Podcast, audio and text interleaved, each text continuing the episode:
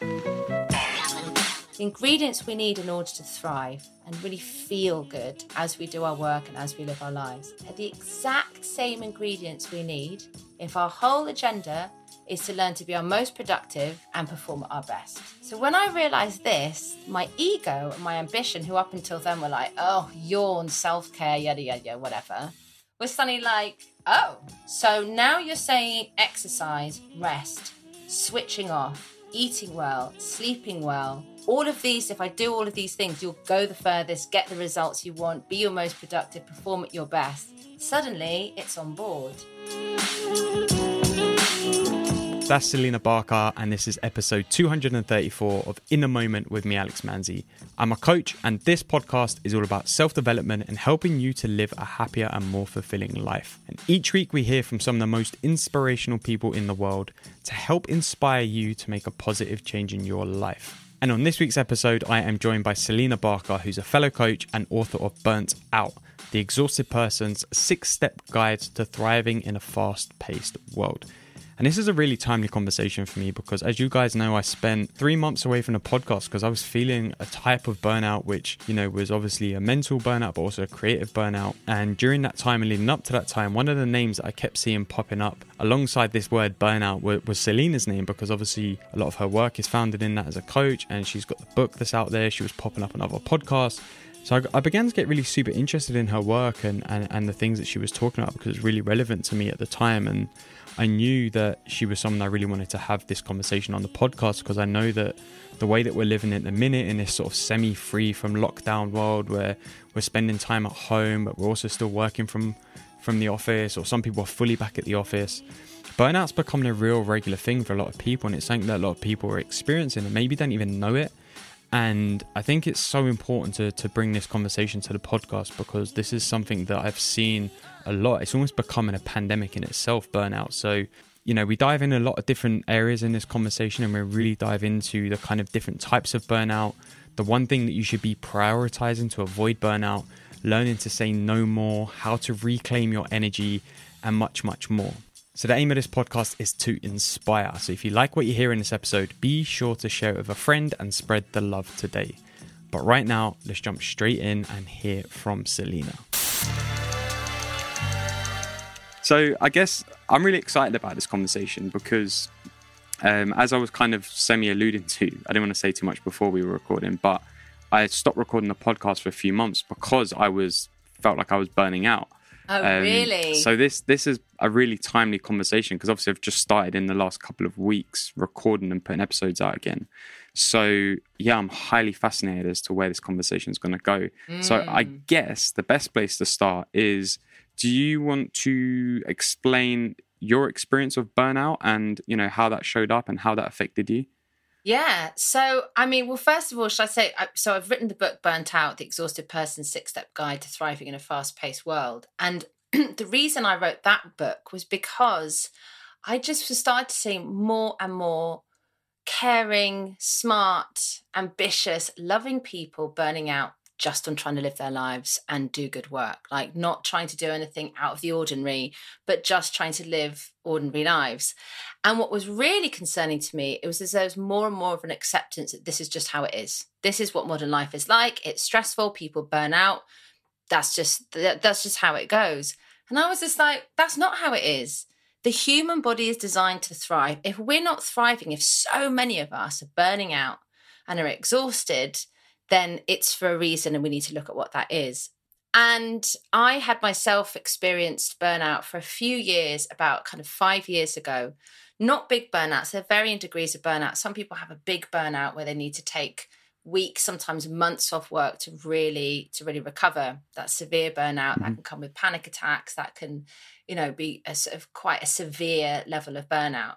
But what I was having was mini burnout. So every two or three, two or three times a year, I would suddenly hit a point, and it was always because I was pushing myself, pushing myself, pushing myself, not looking after myself, not listening to my body that was saying, please stop and rest. Mm-hmm. And all of a sudden, I would usually find myself, I remember one time I was in a supermarket, just like, I just need a packet of crisps to get me home. As I stood there trying to decide what flavour packet of crisps I wanted, I felt on the verge of tears because that decision, even that decision, felt like too much, felt too overwhelming. It felt, felt like a fuse had gone in my brain. Mm. And what I understand now is that to be a real mental burnout of just being in too much of a fight or flight state for a prolonged period of time until finally, the way I see burnout is it's your body and your brain's way of saying, stop enough. I'm going on strike. Something has to change. You're not looking after yourself. You're pushing yourself too hard. And it's literally like pull the plugs. That's why I always feel like it's like a fuse has gone. My brain's gone on strike. And um, and so that was happening for quite a few years. Now, I had seen my dad go through a massive burnout when I was about 12. Like this on the severe end of burnout, he had to be signed off work for months. He wasn't sure if he'd be able to go back to work, he didn't know how deeply it had affected him. It turned into clinical depression the thing with that is obviously it had a huge impact on me as a child. The way I interpreted it was you need to do work that you love mm. to avoid it burning you out. But what I did also see was my dad, really at that point, it was a real turning point in his life. It was really scary. But after the burnout, he became like a different person because pre burnout, he was stressed all of the time. And experiencing that as a child and being on the receiving end of someone who's stressed out and short fuse obviously had a big impact on me. And then he became this much more chilled out person, but he also started to, it unlocked his dreaming again. Yeah. He realized that there had to be more to life than this. And it ended up taking him on a completely different path. He ended up buying a boat, he ended up sailing around the world, sailing wow. to the Antarctic. Sick. So I also saw this story of it can be a real opportunity, it can be a real wake up call. It can really show you what you're missing in your life. And it can be a redirection, you know, and, and bring you back to your inner GPS and remind yourself of mm. what's important.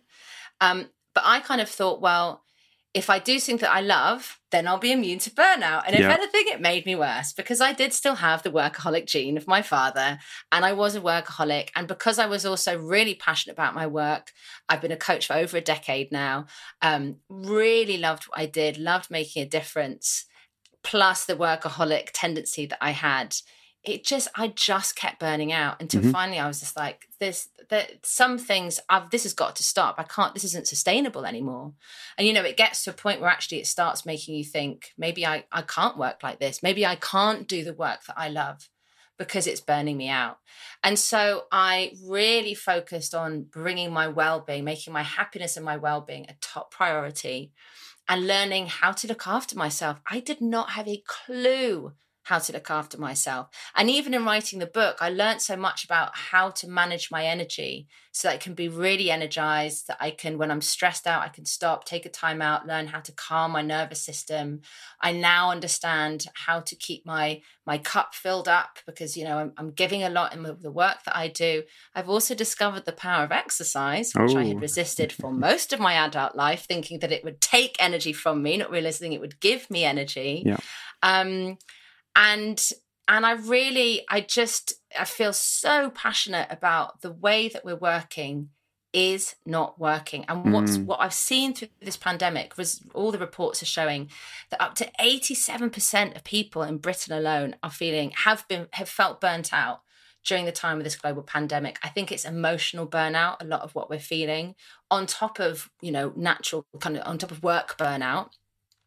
Um, but I think it's it's a really exciting opportunity because people have been they, we've been worn down hmm. we're weary and our tolerance level of being able to put up with this way of working that is urgent this is the most important thing and you've got to sacrifice yourself for work and the way a lot of people are treated at work by their bosses by senior management people like also i think having a time out a lot of people were on furlough they had a time yeah. out from work i'm talking about people who are employed and they're now coming back and going this is this picture is so messed up. I don't want to work like this anymore.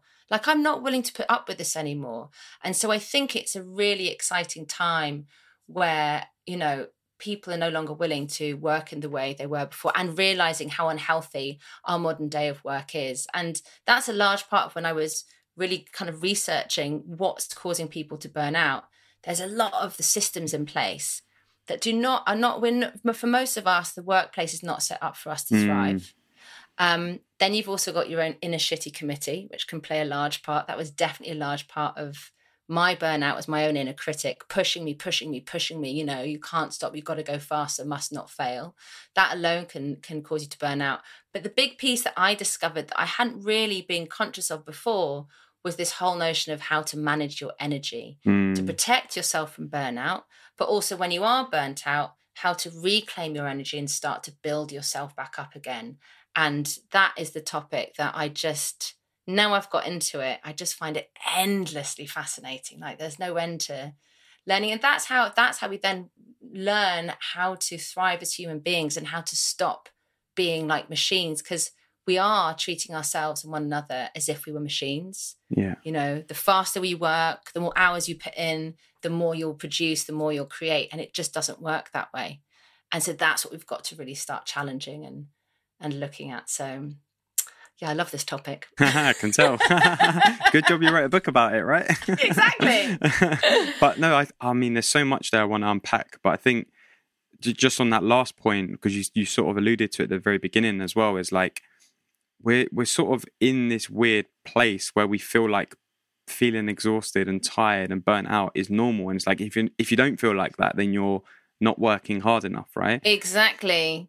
Why why is it? Like what you know i know you've done a ton of research into the book and just in this in this topic in general like why why are we at this point? Why do we feel like exhaustion and tiredness should be normal? Because it shouldn't really do you know what i've been reading um reset by elizabeth Uviebinené mm. and who also wrote slay in your lane and it is such a good book and she's really talking right now to this time post pandemic or mid pandemic um, and you know this way of working isn't working. And she said something that really struck me, and I've re- I've been talking about it with all of my clients. We're still in this hierarchy of master and servant, mm. you know, and we yeah. and that is something that, and we're doing it to, to a large degree unconsciously. And so the servant, when you're in that servant role, you know, and you're being you're having mandates, you're being told what to do all the time you the, the the expectation is that you just you give completely of yourself you're here to be of service and and if you don't work hard and if you don't show up and you don't put everything in you will be punished mm. and it's it that is still so deep in the fabric of our society and you know we talk about golden you know the golden handcuffs wage slaves we talk about um, the treadmill you know nose to the grindstone all of this language is showing how that is still going on. And so mm. I think as and then even when you are your own boss, you're still kind of your inner boss, your internal boss, your inner shitty committee that's teamed up with your inner shitty committee. It's kind of saying the same thing. And you know, again, we talk about whip in hand, yeah, you know, yeah. harsh taskmaster, and even this idea of you know being a hard worker is a really like that's that's a, that's a badge of honor being a hard mm. worker why does work have to be hard? Like, why aren't we talking more? And obviously, we are, you know, you and I do talk about this, but like, why we, need to be changing the language and shifting the whole focus on work being easy, work being joyful. I don't know if you find this with your clients, but whenever I'm talking to my clients about exploring, you know, new career paths and like, you know, what could you be doing?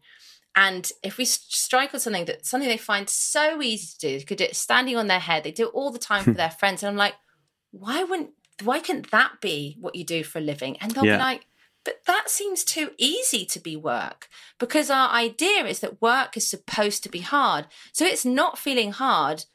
Who's going to pay me? That mm-hmm. can't be work. And so we won't even look. I was saying this the other day, other day in IGTV. We won't even look for the opportunities that feel easy and feel joyful because it's not even in our in our notion that it could be that way and so we seek out stuff that is hard and stressful because that's the narrative we have around what work is supposed to be and you know so we've we've got to unpack the whole lot we've really got to just and i think finally this is the moment where people are in a, in a bigger more collective way going we've got to rethink things this is this can't keep going on. Yeah, totally. And it's so interesting, isn't it? Because like I, I've always had that similar, you know, mindset of like, well, work's got to be hard, and you've got to work hard to like live a good life, and all of this, right? Mm-hmm. And it's just like you you get sucked into like a void, and it's like you're in this void, and you're just like stuck in this way of thinking, and then believing the thinking that you have around having to work hard, earning money is hard work. You know, like you said, nose to the grindstone and all that sort of stuff. And it's like, no, actually, there's plenty of people out there who enjoy what they do. Don't get me wrong; it doesn't doesn't mean that it's always totally easy. Like there's big no. responsibility and still hard work that goes into it, but it doesn't feel as hard. Like I'm sure if you spoke to a professional footballer at the top of their game and asked them if uh, if work is hard, they'd be like, "Well, yeah, but I love it." So yeah. it's like you, you you you all of a sudden you have a totally different approach to what working hard means. It's not something that you have to fight against and struggle against. It's something that you you're you're willing to experience sometimes because you enjoy it. And I think that's like enough people don't don't realize that. And one of the things I always um, discuss with clients, and it's it throws them off every time. But it's like I just they're saying, "Oh, this about work, and I'm exhausted, and that," and I say, "What do you do for fun?" And just and just leave that there. And it's like because if you're not even willing to make time to have fun and like actual fun where you go out like a child and you play with no outcome in mind you just play and have fun then how do you expect to even bring an ounce of that into your working life and into a yeah. you know what career you want to do and it's, it's just like we're not i guess we're not shown that path and i think one of the things that's been great you know amongst all of the terrible stuff in this pandemic is it has made people reevaluate the way that we're living our life and you know yeah. is actually going to the office every day that productive can i get more work done at home do i feel more okay some people felt maybe a little bit like they're living at work with all the, yeah. all the homeworking but there's still like you could go out for an hour walk at lunch and no one would bat an eyelid because you you're not in an office do you know what i mean so it's like yeah it, it's super interesting um the one thing i did want to want to come to was you mentioned like the different varying uh, types of burnout. Yeah. And I feel like over time I've experienced different levels of each. And I've, you know, I've worked with people who have. And I think most recently the one that I experienced, which I'd never really considered before as even being a possibility, was um, creative burnout. Like just creatively not able to sit and and feel energized by creating and then you know layer on top of that previous experience of mental burnout emotional burnout so what are like these you know categories for want of a better word um, of the different types of burnout yeah so i mean the way that i look at it is uh, you burn out on the physical mental emotional and spiritual level mm-hmm. and the reason i think sometimes people often don't even realize that what they're experiencing is burnout is because their symptoms are so there's such a range of symptoms. So what most people have when they're burnt out is bone deep exhaustion, like just so tired and you wake up tired and you're kind of dragging yourself through the day either with the help of caffeine or adrenaline by kind of saying to yourself, "Come on, you you know, you've got to go. You can't you can't just be sort of, you know, slowing down now." Or sugar, whatever it is that gets you going. Um, often insomnia is a sign of, of mental burnout, actually. So your mind just can't switch off because it's just constantly, constantly, constantly thinking. And it'd be interesting, actually. I wonder if the creative burnout was it because a lot of the things that you were creating were for work purposes so you were creating for an audience you were creating you were uh, you know i speak to a lot of creatives who when they feel that kind of burnout they talk about feeling like a content machine or a content yes. farm you know so no it's no longer about creativity for creativity's sake it's yes. lost exactly what you were talking about there that play that fun and again i'm going to bounce around by the way because you've said so many things that have kind of got me thinking. But just going back to what you were saying before it's, it's, it's our narrative around what it is to be an adult as well that mm. needs unpacking because you know play and fun and joy um laughter silliness these are things that we kind of think well not maybe the laughter and the fun but certainly the play these are things we often think oh that's what a child does. yes exactly and actually, we need to recognize that play is so essential for adults for filling up our emotional cup, for coming up with ideas, daring to experiment, try things out, bringing joy into our life. So much of that comes from play. But if you're putting creativity into the work sphere and it suddenly becomes serious and it suddenly becomes in order to, and it's creating for, you know, for your work or for other people and never creating just with that mm. playfulness and that freedom then it's actually no longer filling up your emotional cup and then it suddenly becomes like hard work and it can so easily sort of fall into that you know the treadmill and the hard work Yeah. and so that's that's really common but so you have the physical exhaustion the kind of exhaustion depleted most of the time though for those of us who are desk based it's yes we have the tiredness but really where our burnout has happened is emotional burnout and mental mm-hmm. burnout. And emotional burnout is like you know the whole saying you can't pour from an empty cup.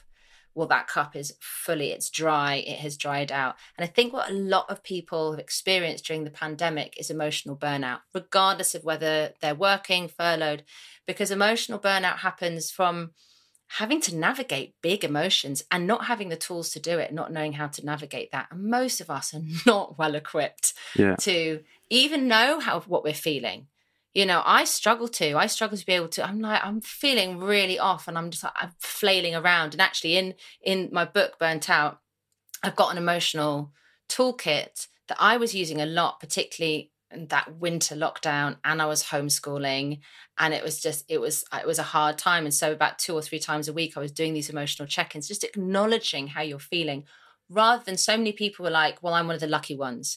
And then therefore neglecting suppressing mm-hmm. pretending they didn't have all of those big emotions that they did. So that can really drain your cup.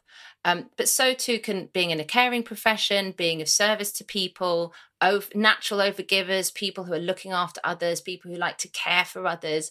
You know, our cups tend to tend to empty out a lot faster, and it's it's fine. You're supposed to be using that energy, but the problem is if you're not doing things to fill up that cup. Yeah. And the things that fill up that cup, acknowledging how you're feeling, healing work on a kind of deeper level, but actually on the day to day basis, it's play, it's creativity for creativity's sake, it's laughter, it's joy, it's all those things that we were talking about. That is what, and quality time with yourself, quality time with others, those things that sometimes it's like a nice to have. Yeah. Or like when I have time, Yeah, or it's a- even worse, when I'm on holiday, Yeah, you like know, then you'll allow, huh? Like a bolt on. Yeah, exactly, exactly. Rather than recognizing how important it is, or if you're a parent, or you know, whatever, it's people who are giving to others and being there for others, supporting others, helping others, really their their cup can get drained. Equally, people who tend to um, with people who are living on their own during lockdown and weren't having that contact with others, their cup was getting drained for lack of, you know, being able to give and receive in that sort of way that they normally would. Mental burnout happens when you just just overdoing it, overthinking, overdoing, working, working, working, and and accepting a level of stress that's almost constant. Mhm. And you know, again, that very much has been happening over the past sort of almost eighteen months now. But that happens a lot at work, and again, it's because this urgent, stressed out like state we think we're supposed to be in. We think that's what work, you know, being committed, being loyal to work, working you know, your hardest, working your best. We think that that's what you need in order to be successful. But if you keep doing that, if you don't know how to, or you, or you almost can't at some point st- switch your brain off. I switch your brain off. I do use that term, but actually it's a bit misleading. You're not literally. So again, you're not a machine. You're not switching the off button and you just completely go down. You're going from the left brain into the right brain, and you know, allowing sort of your intuition and your creativity to take over. And it's really about doing things that help you to really shift your thinking away from work and Mhm. into other things anything that really kind of draws your draws your attention but yeah so it's and then the other other symptoms of burnout are things like cynicism Yeah. no longer no feeling like maybe and i wonder do you did you have any of this with this last one? If particularly it was around your creativity you start to worry that maybe you've lost the passion for what you do. Mhm. maybe this isn't for me. Maybe it's like oh my god. And then and it's t- it can be really scary burnout because what happens with emotional burnout you can have compassion fatigue. So you're you know really giving caring people suddenly being resentful not having comp- the cap- compassion they normally do you can really start to question who you're becoming. People when they have mental burnout people who are problem solvers who are normally quick to think and you know suddenly getting decision fatigue finding all kinds of decisions hard feeling overwhelmed their creativity is running out. You can start to panic like well if i can't do this now what the hell am i going to do? And you can also just really start to feel yeah a lack of connection you, to, to what you're doing and and almost questioning if the values you once had are still the values you have now so it can really lead to existential crisis and you can also lead to panic attacks Yeah. increased anxiety increased depression so when it gets to that level, when it's severe burnout, when it's a big burnout, it's so important to reach out for help. You know, it's going to take more than a weekend to just relax and a couple of weeks of taking it easy to kind of recover from that level of burnout. But the mini burnouts, mm-hmm. you can take a weekend. I did it just this weekend because I was really depleted on my emotional energy from all the stuff that was, going on in my life last week. And I spent the weekend dedicated doing things that would fill up my cup. And by Monday, I was I was a totally different person. It's amazing how quickly we can change. I felt at peace. I felt energized. I felt gra- you know full of gratitude and joy. That's because I spent the weekend just really um, prioritizing rest, recovery, and doing the things that would fill up my cup. Mm, yeah, and I think we forget, don't we, that that's that that place, like you said, you, you know, your peace and your energized. That's like our innate, you know, core of well-being is to to to be fe- like to be feeling like experiencing that, and and that you know, with the creative burnout, that's that's something that I definitely experienced. Was like I felt like you know creatively like you know you look at children like they they create they have fun they take you know bits of grass and wood and they make like an amazing game out of it they're so like innately creative and I've always had that approach to the stuff that I do. And, and, and the thing, I actually saw a video on TikTok, which made me question, actually, maybe I am burnt out, is uh, it's it, the guy said something like, one of the biggest signs of burnout he looks for in people is they're doing something that they used to love, but now they're doing it from a place of fear. And I was like, mm. wow, that's exactly what's happened here with like the podcast and making content online. Is that I got to a point because you know it ties in quite well to the work I do, where it it felt like I was just making for the sake of making. Like I was I was panicking myself about getting guests, and I was like stressing about stuff. And the reason I started the podcast is because it was fun and it was like yeah. a really cool place to have really interesting conversation with interesting people like yourself. And I'd lost that essence, or I'd come away from that essence rather than lost it, should I say. And, you know, I, I said to myself, right, I'm going to take a break. And it, it really took me a lot because I was like, you know, all of those fears of like, well, geez, like what if like no one comes back to listen to the podcast? What if I oh. lose the audience? What if do you know what I mean? It's like all of this stuff appears so real and it's like yeah. No, like I have faith that if you know people who have listened to my podcast over the course of, you know, up to four years, some of them it's like they'll come back when there's a new episode. Like I'm sure they'll be excited about it.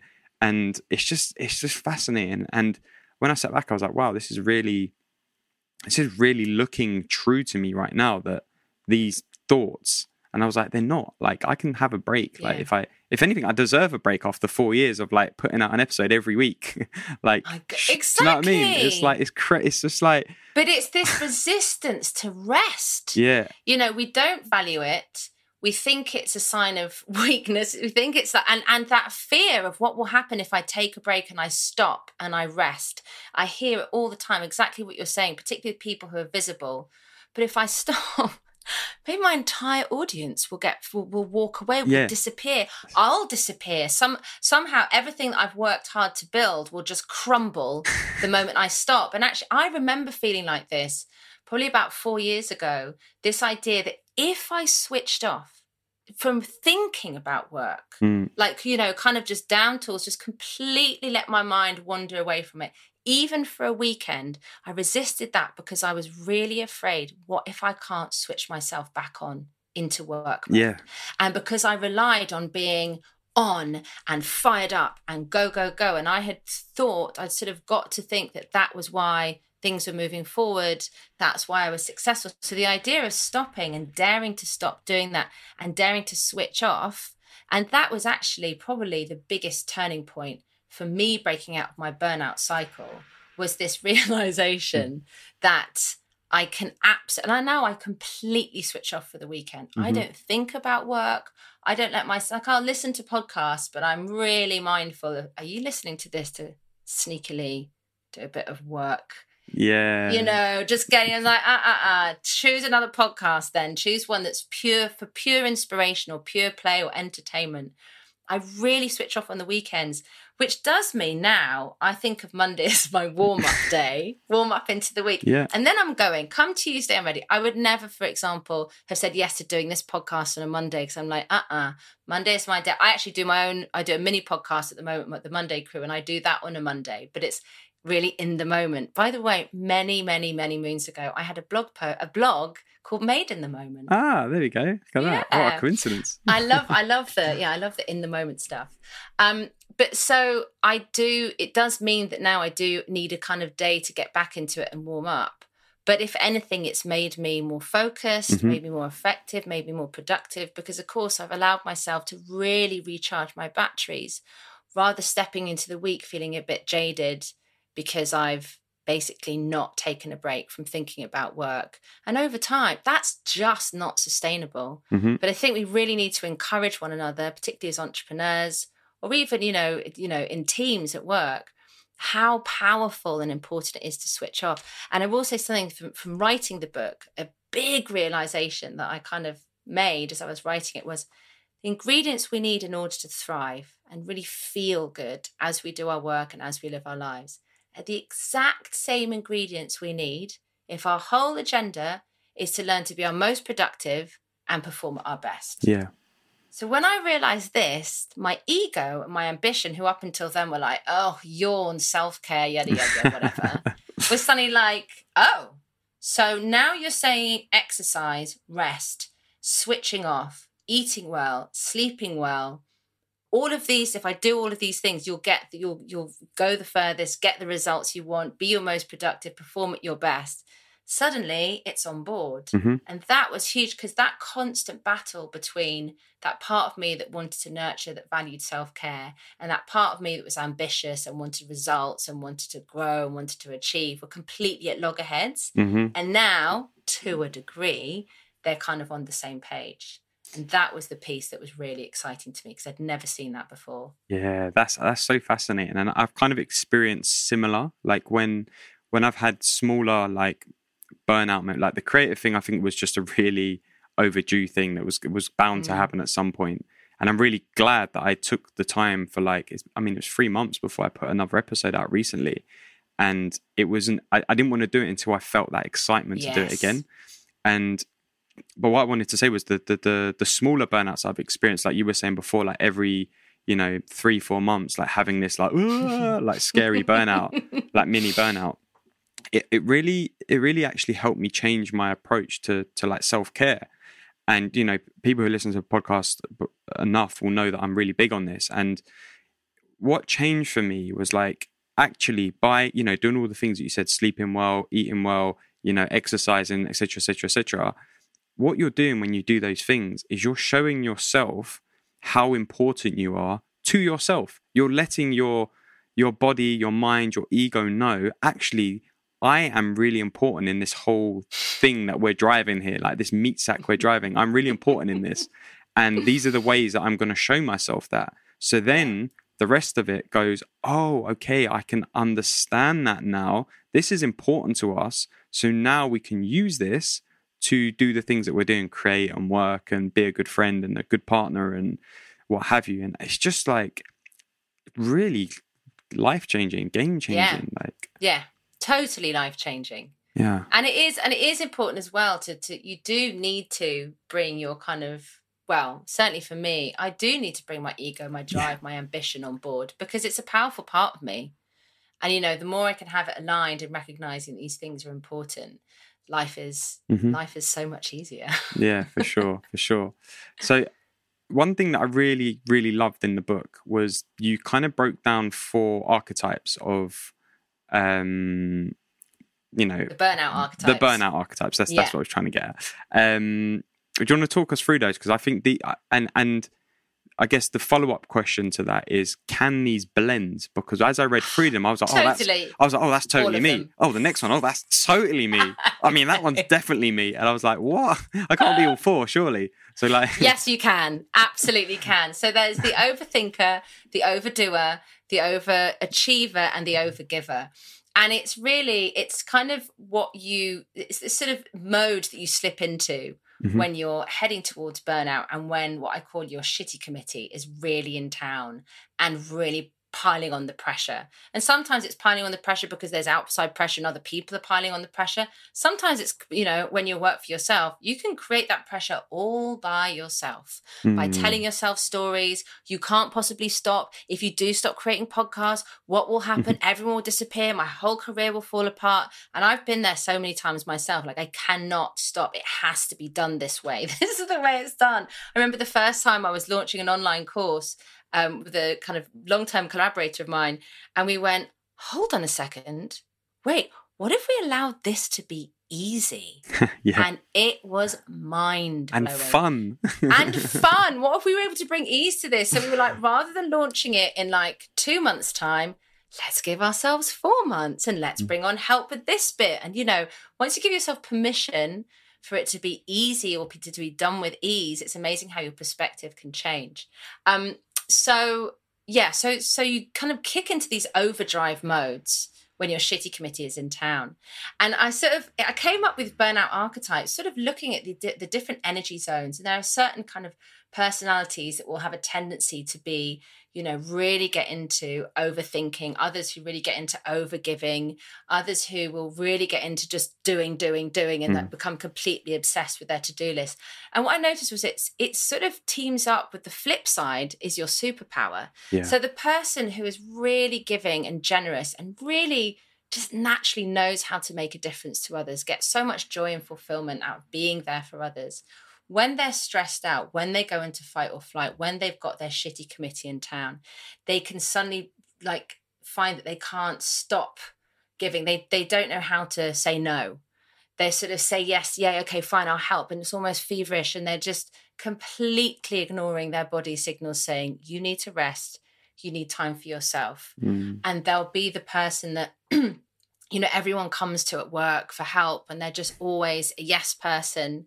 And when they the, the more they kind of kick into overdrive the more they sort of lose that ability to take a step back and be discerning and say hang on a minute listen i haven't got capacity for that because they're panicked now.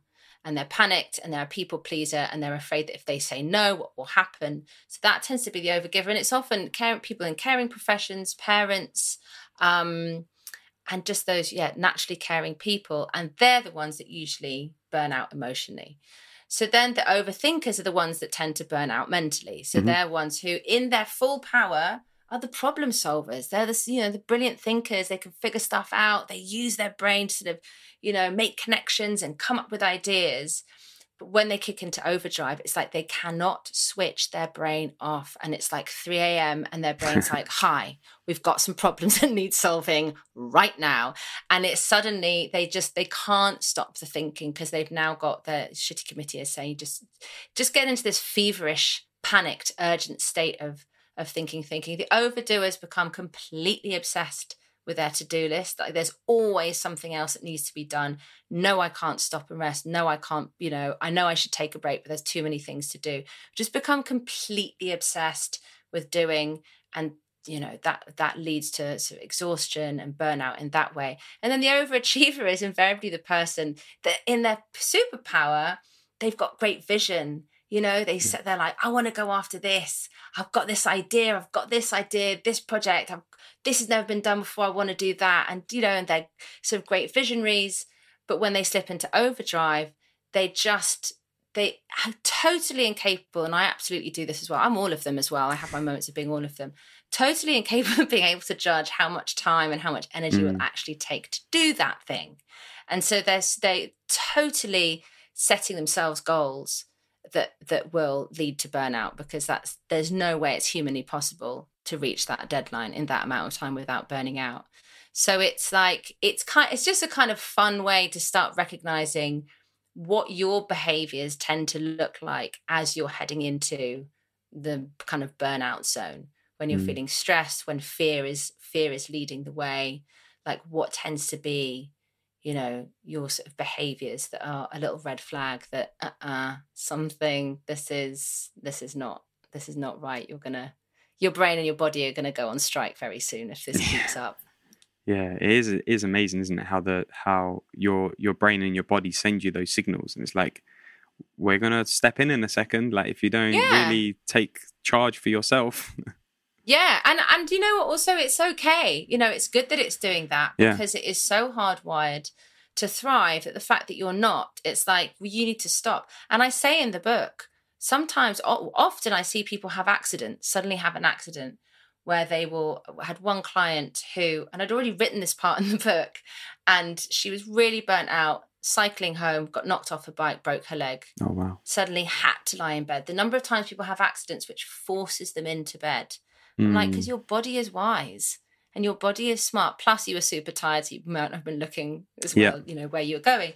But the number of times or illness will knock people off their feet and into bed. And it's your, you know, it's your body going, stop, pause, we need to just rethink things, redesign things. Something isn't working. Something Mm. needs to change. And so I think that's probably why, you know, you might have a series of mini burnouts for a few years as you're kind of designing your life so that you can thrive and adjusting and like, oh, okay, that was too much. Okay, I've learned from that. And slowly but surely we start to sort of remember what it is to be human in this world and not operating like machines. Mm, and I, I think as well, I think from my own experience, the mini burnouts are kind of a warning for like something bigger that could be Yeah. coming down the line if you didn't begin to, like you said, find the adjustments and find that rebalance yourself, right? And you know, you you talk about in the book about reclaiming your energy, and I think I, I just love that as a as an idea because it's like you're you're actually recognizing that the power you hold is within yourself and it's like if you're giving it away to all of these things by overthinking overdoing overachieving etc etc then you're you're not seeing the power for yourself and Yes. i just think that's incredible so what are the ways in which people can because i'm sure there's probably people listening to this who are like oh wow this sounds a lot like me this stuff you guys are talking about and maybe haven't recognized it or have recognized Mm. it so what's some of the ways that you can begin to reclaim your energy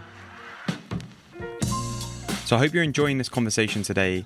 And if you are, and you know someone who you think would benefit from hearing this episode, then be sure to send it to them. Send them a link or a screenshot because it's really important that we continue to spread the positive vibes and messages of episodes like this.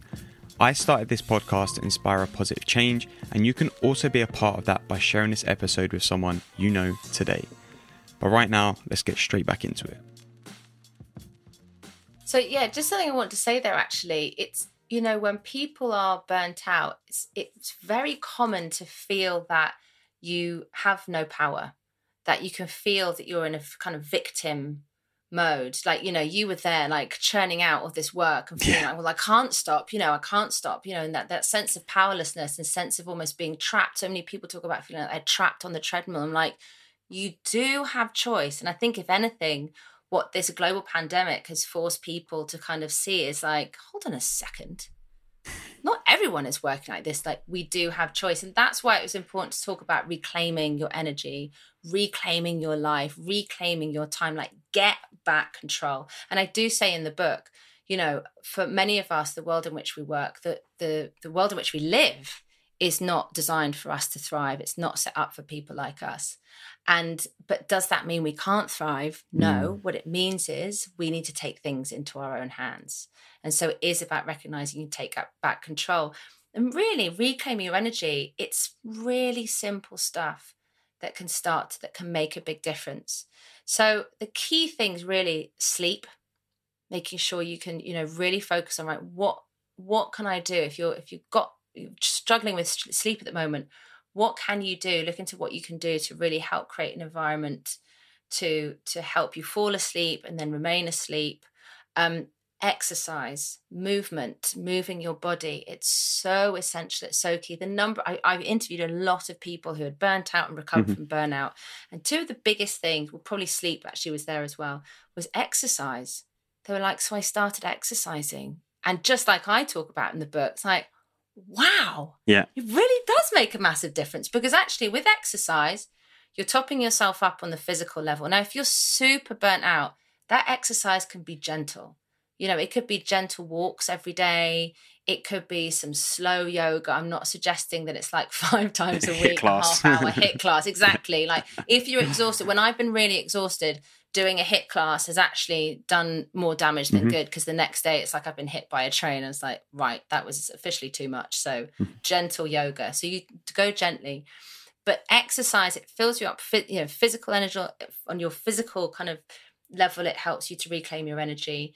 It when when you're mentally frazzled it helps you to release the stress and refresh your your mind and your brain and starts kind of re-energizing you on that level and in your emotional level as well it really helps to fill up your cup. It gives you feel good hormones. And as you're feeling as you start to do exercise you start to feel more in control more in power stronger on the outside you also start mm. to feel stronger on the inside.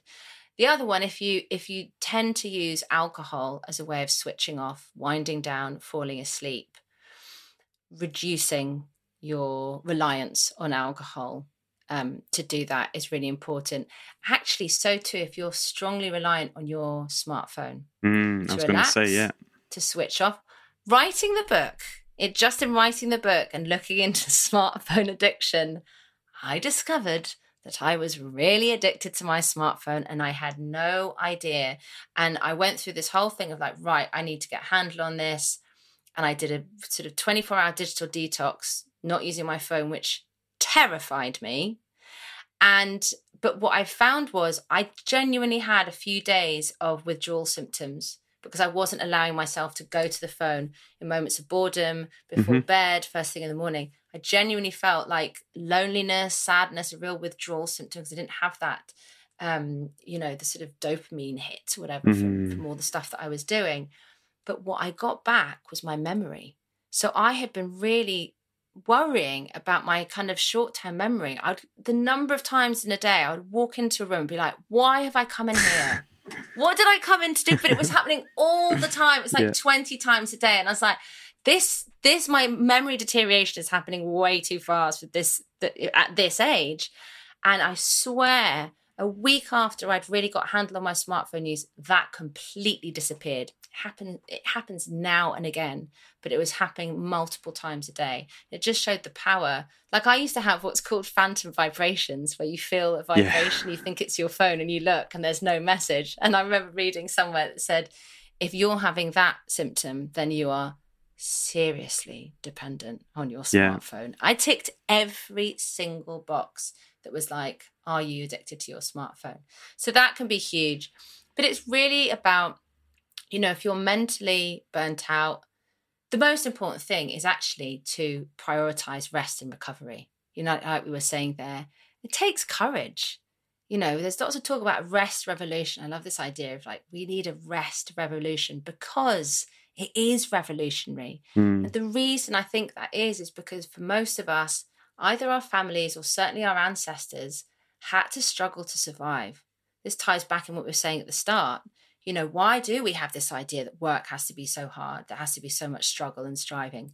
Because for most of us, it's in our it's in our cells, in our memories, or passed on through, you know, attitudes and the rest of it, that we that you do have to fight to survive that you do have to struggle you do have to strive and that rest is not something that you that, that we can do it's almost a danger sometimes around this idea of rest so it's really really important to make rest and recovery a top priority and and start making space in your life and start kind of decluttering your life particularly if you're having a mini burnout i would take dedicate a whole weekend to just yeah. doing things to switch off switch off your phone do things that fill up your cup that lift your spirits movement you know, hanging out with friends, quality time with the ones you love, quality times with yourself, like whatever you feel you and we do all know what we need to recharge our batteries. Like take a moment and write a few things down on a piece of paper and you'll have a list of five things for sure that will help you to start filling back up that cup and resting and mm-hmm. moving, getting that energy flowing again and calming your your frazzled brain. But taking time off like you did yeah. That's really courageous, but doesn't it show how powerful and how necessary that was? Because we all need rest. Yeah. And it's funny because uh, when I put the episode out, the first episode after you know the my break from podcasting, so many people were like, "Oh my god, I loved your energy in that episode," and I was like, "Okay, so like it's even like people can you know in some cases hear it but see it as well," and that that was powerful in itself. And you know what you were saying about the smartphone thing i think that plays a, a lot bigger role than what we think. Like Massive. we're so like dependent on our phones. And one of the things that I've started to do is like have a no social media day. So like on a Sunday, that's like no social media day, no Twitter, no Instagram. And then two that I really or TikTok, like none of those that get looked at at all. Yeah. And if I do, like, I won't beat myself up about it. I'll be like, oh, okay, like I'm supposed to not be on this today, and I put it away straight away. And that's been super helpful because it's like, you know, when you go on holiday, and I don't know if, if this is just a me thing or like if everyone does it, but like if I go on holiday, I'm more than happy to leave my phone like in the room upstairs while I'm down at the pool or like while I go out to the shops.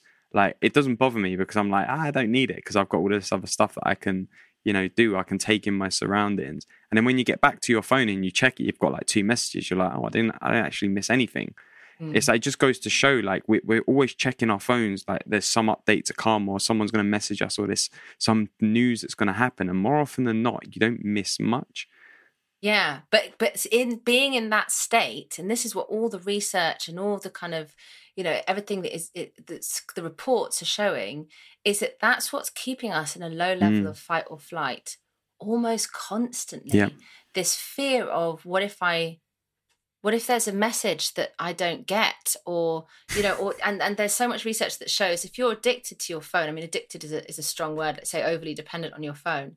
Even if you have your phone turned down even if you have it in your bag just knowing that it's there and wondering if you've got a message mm-hmm. is enough to both keep it to keep you in this state of fight or flight and it massively affects your IQ so your IQ drops. So if you've also got you know notifications pinging up on your laptop and yeah. pinging up on your on your phone and you're sort of constantly being bombarded with you know these distractions it's not doing us any good like the i love my smartphone don't get me wrong and it's made life it's you know my business so portable mm-hmm. it's given me loads of opportunities but learning to use it mindfully is life changing yeah. and we really need to yeah, it's like you say, it's affecting us way more than I think we realize. And that's the one where a lot of people have said, oh my God, mm. the smartphone thing. I hadn't realized, but I think that's actually having a really big impact on me. Yeah. You know? 100%. Because it's, you know, out of all of the things, exercise, sleep, um, I can't remember the other one you said, but the smartphones. Alcohol. alcohol. Okay, maybe I'll, I'll, put alcohol in there with smartphone then. They're the two most unnatural things to to to us as you know, alcohol is essentially, and I don't want to, you know, go on a, a rant about it, is essentially putting poison in your body. So that's totally unnatural. And phone, social media, having so much information available to you at any one time, and like you said, that access to a hit of dopamine or whatever is just so unnatural, and that's why they play such a huge role.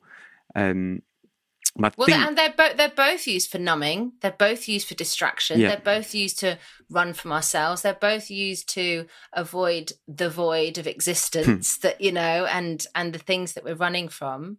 And I think the key is is not that we should all be putting our smartphones in the bin or that we should all be going sober. I mean, you know, each to their own, but that we recognize when we're using it as a crutch. Yes. When exactly. we're using it in a way that is we're using it for escapism. We're using it to avoid our feelings. We're using it to numb our feelings. We're using it to you know to to fill the void. Mm. that's when it's problematic. So sure you know if sometimes you do want to have a drink or you do want to scroll on your phone it's not like there's anything wrong with that per se but when you, that's every single night to switch off and relax you're grabbing a beer you're scrolling your phone you're switching on netflix that's when we need to take a look and just stop and diversify the ways that you are relaxing and switching off. Let's say, you know, put it like that. Yeah, 100% agree.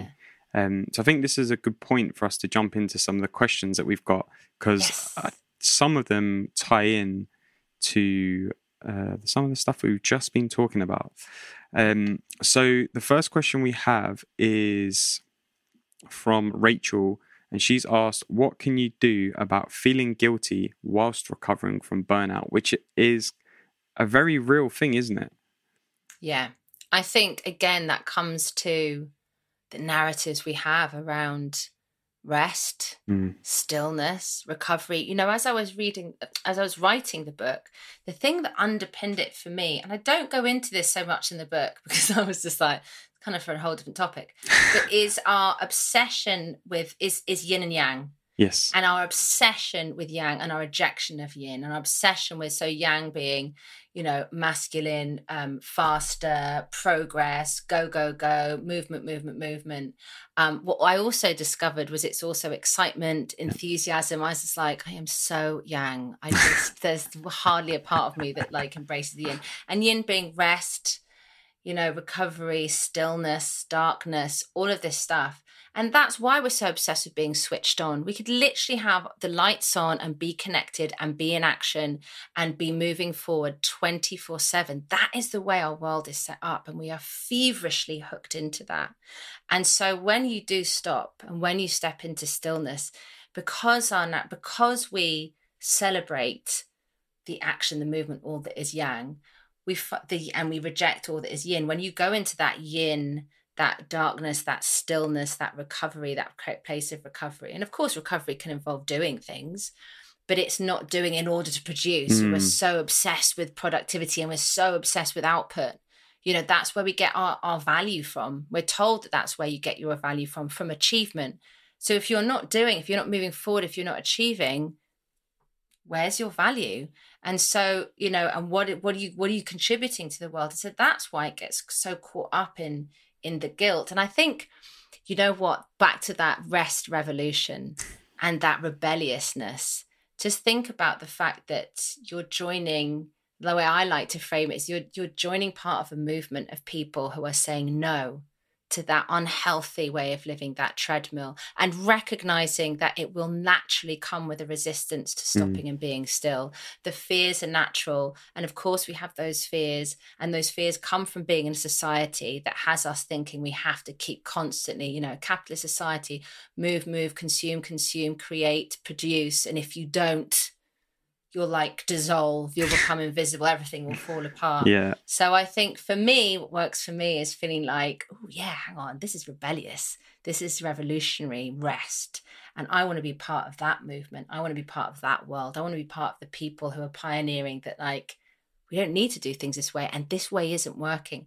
And and also there's so much research to back that up now you know, it's not just a few idealists who are saying, I think we should rest more. The scientists are saying, yeah. you've got to rest more. It is the key to your power. So I think it's also tuning into people who are talking about this, you know, obviously, you know, the, the four hour work week, um, Tim Ferriss and all the stuff he talks about. But there are so many people out there who are kind of, for me, Tony Schwartz, from the energy project in America, the powerful engagement, the way we're working isn't working. That was just so inspiring to me. And sort of recognizing there is a world of people out there who are doing things differently and who recognize the power and the importance of rest and that it is you know the source of so much creativity and the source of so much happiness and peace and joy and so it's like okay even though my fears will be triggered and my shitty committee will not like it because I'm stepping away from the status quo and unplugging from that programming that says produce, create, produce, create. I want to be part of this revolution. I'll invite in the fears and the doubts that come along with it. That's cool. I know to expect that. And just almost like expect the guilt to be there. So, okay, tune into your shitty mm. committee, pat it on the head. I know you don't like this, but this is what we're doing. And um, yeah do it that way yeah i think that's I, what works for me yeah no but i think that i think that's really true and powerful and and i think that you know what i'm getting from what you're saying is to learn to value the rest like value yeah. value it as much as you value being busy and working because you know and I, I think i've heard you speak about this before it was in the book i can't remember which one but like if you were an athlete like a professional footballer yes. or a tennis player or an olympic athlete you know there's certain times where you have to rest because you can't consistently consistently go go go. Like you watch players at Wimbledon, like they're playing every two days, and some of their matches are like an hour and a half to four hours long, and it's like if you're not resting, you're not going to be ready for the next match. And likewise with football, if you're not resting, you're not ready for the match in three, four days. If you're an athlete, yeah. you're not ready for your next um, race or whatever it is. And it's so important and if you if you treat yourself like an athlete does when it comes to rest you learn to value it as much as you do the work and that's so important and then i guess the other thing really is to be okay with the guilt like you said be okay with it. Be like, okay, it's guilt. Like I see you're there. Like it's cool. You want some exactly. attention. Like I'm fine with that. and then all of a sudden you don't have conflict about feeling guilty because you're like, oh, it's okay to feel guilty, but right now I'm valuing my rest. Exactly. Exactly. Yeah. Yeah. Um, Beautifully put. thank you. Likewise. um, so then the next question we've got uh, is from Chaj, and he said, after experiencing burnout, what steps can you take to go back into a normal, in inverted commas, environment? Yeah. So, you know, um, the recovery can take time. Sometimes people ask, you know, how long does it take to recover from burnout? But just, there's no way of saying, and it depends on the severity of your burnout, and it depends how serious you take the rest and the recovery. Um, but really, the thing that that takes time, the thing that is life changing, is starting to learn how to manage your energy and how to design your life, and particularly your working day, so that you're thriving and a lot of you know a big part of my book goes into that is learning how to ma- manage your energy on the physical mm-hmm. emotional and the mental level how to keep yourself feeling energized calm focused um, and and alert throughout the day and filled up how to look after yourself and you know all those those energy zones and how to design your working day so that it becomes habitual that you do things in the morning that help you to feel energized or, or calm, however it is you want to feel as you start your working day. It becomes habitual that you take rests, that you take breaks, that you naturally do things to renew your energy and refresh your energy. It becomes habitual, like I do now on the weekend. My the moment I hit Friday evening, my brain just switches out of work mode. It mm. does not, it doesn't matter how full on the week's been or what big, you know, how maybe I'm mid big project my brain's like, we're done. I'm out, clocked out completely, and then come back in on the Monday. Um, that has now become habitual for me. But that, as you know, takes time mm-hmm. and it's habit by habit, slowly does it. But so it is about really redesigning your life so that you're doing things in a way that help you to keep topping up your energy throughout the day. It's learning things that when you start to feel stressed, getting getting better, getting faster at going, oh, stop, time out. Mm-hmm. What what can I do to help me calm my nervous system back down? Why does it think a saber-toothed tiger is coming to eat me? It's yeah. not. It's just a deadline. How are we gonna do I need to get help? Do I need to, you know, move that deadline? There's another word, deadline. Deadline. Why yeah. do we have that? I mean, talk about putting like huge panic into your system by deadline. Um, we have to rethink all the words we use for work. But yeah, so it's it slowly does it, and and I know that when you have burnt out, you can really start to fear. It's like going through a big doubt about depression. You can start to, you know, then have that fear that you could go back to that. But I think it's really important to recognize that once you've been there before, you, you will recognize the signs you mm-hmm. know and you you're learning tools that you know as you go that help you to when it comes to burnout keep your energy topped up. And you know you're getting better at looking after yourself. And you might have you often have clients who they had a big burnout and then they had another mini burnout then another and they're like oh it's happened again. I was like it's okay but it's like each time you're learning something new and eventually you will break out of the burnout cycle. But for a while it is your body's go-to way of saying excuse me hi uh, we need to take a little moment here and something is not working and i suspect you're overdoing it again. Mm-hmm. and you know again like you were saying before it's about it's about acceptance isn't it? And not giving ourselves such a hard time. And i will say this burnout is not a sign of failure people often give themselves a hard time when they burn out, like they haven't done things right, or they haven't been strong enough, or they haven't been resilient enough. And what I always say is that actually, most of the time, you've burnt out, it's because the systems around us have failed you. Exactly. You know? And that's what the real problem is. And that's what we need to. But we can we are the ones that can take back control mm-hmm. and that can do something about it and unplug from those systems. I do love rebellion and revolution. That's definitely one. can tell, and rightly so. You know. Um, so then we've got one final question, which I actually think ties in really well with some something that you just slightly mentioned at the beginning there of that answer was from Jamie, and Jamie's asked, "How can you begin or learn to say no more, especially at work?" Because I feel like that's you know, we're constantly like, oh yeah, I can do that. Oh yeah, I can do that. We can take more and more and more on our plate, and then we're like, actually, I can't cope with all of this. So, yeah. what's something that that um, Jamie or people in general can start doing Yeah. to learn to say no more? Yeah, it's it's a, it's a serious problem. Being a people pleaser, and I'm absolutely a people pleaser, is is it's it's more than just oh I just keep saying yes all the time. It's because there's a deep rooted fear about what will happen if I say no. In the same way, it's that deep rooted fear what will happen if I stop and switch off and unplug and rest. Um, and so I think the first thing is just just before you say yes to yes or no, when a request comes in, stop. Like sit on your hands. Do not put your hands on the keyboard and immediately type oh yes you know absolutely fine.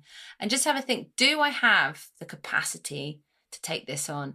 And again it's for me it all comes down to learning how to manage your energy. Mm-hmm. and so saying things like you know what i actually have not and re- and acknowledging and communicating with people from a place of you have a finite amount of energy I actually don't have the capacity to take that on right now um, but I do have a little bit of time next week. Would it work to talk it through then? If it's just like, well, it's too late, I wanted it done today. Obviously, it's a bit different now. If you've got a really demanding boss who doesn't give a crap about Mhm. you and your energy, then that's that's sometimes tricky, and I and I appreciate that's that's hard to navigate. In those situations, I would say it's time to leave and fire your boss and start looking for another job. But if you've if you're in the right environment with supportive people then yeah being able to say i haven't got the capacity for that or if they're saying hey we've got a new project we want you to start on then it's about saying i am i am at full capacity. So if you want me to start on that which one do you want me to move but when it comes to to family and friends and being able to say yes or no again it's it's saying sometimes it's just saying you know what i know it's a no. I find that really hard. So what I will do is I'll go, I'll say no, but how about and I'll I'll find I'll find an alternative, you know, an alternative way that I can help, or you know I can meet up another time, or um. But it is when you do start when people have got to know you as a yes person, you do start saying no. Again, it's that acceptance. It's going to feel uncomfortable, and some people are not going to like it because some people really relied on you saying yes whenever they needed something. And so at first there, you know, there can be kickback. But yeah, you just keep sitting on those hands Mhm. and stopping yourself from saying, okay, yes, actually, I can do it. Because otherwise you will end up burning out. hmm You know, that's the overgiver, that's the people pleaser. Yeah, and a quote that really helped me with this was um, uh, it said, "If you're saying yes to someone else, are you saying no to yourself?" Mm. And that just just thinking about it like that is really important because it helps you identify. Actually, am I just saying yes to this for the sake of it because I feel like I have to, or am I saying yes because actually I really want to? And that's so powerful, so powerful. yeah. Um, so, do you want to let people know where they can find you online, where they can find the book, and anything else that you want to shout out? Yes, so you can find out about all the different things I do over at selinabarker.com, S E L I N A, barker.com. Um, I'm on Instagram at Selina the Coach. You can get the book, I mean, you can you can find it on my website. Actually, you can go to the burntoutbook.com and that will show you all the sorts of different links to where you can get it online. But you can get it on any of the online bookshops. Um, I do also have at the moment. I'm doing um, a little mini uh, Monday Crew podcast to to kick off the week, and very much it, it's made in the moment. Um, and I do a weekly check in, which you get also when you sign up to the Monday Crew, and then after that, I hit record and do a sort of ten to twenty minute musing or talk about a topic that's sort of really springing to mind but um it's it's a beautifully growing community and i've got yeah things coming up things coming up in the pipe work so the best way is to follow me on instagram at selina the coach to see what i'm up to So there we have it. I hope you enjoyed this episode with Selina. I would love to know what you got from this episode. What did you learn? What insights came up for you? What came to you in general? What resonated with you? To do so, just hit me up on Instagram at I am Alex Manzi. And if you know someone who you think would benefit from hearing this episode, then be sure to send in a link or a screenshot because it's really important that we continue to spread the positive vibes and messages of episodes like this. And, and the way that we build up the community of this podcast is by people sharing it with people they know. So it's really important to do so because I started this podcast to help inspire a positive change. And you can also be a part of that by sharing this episode with someone you know today. I want to thank Ryan Nile from Pure Creation Media for producing and editing this episode. I also want to thank Hobgoblin for producing the sick beats.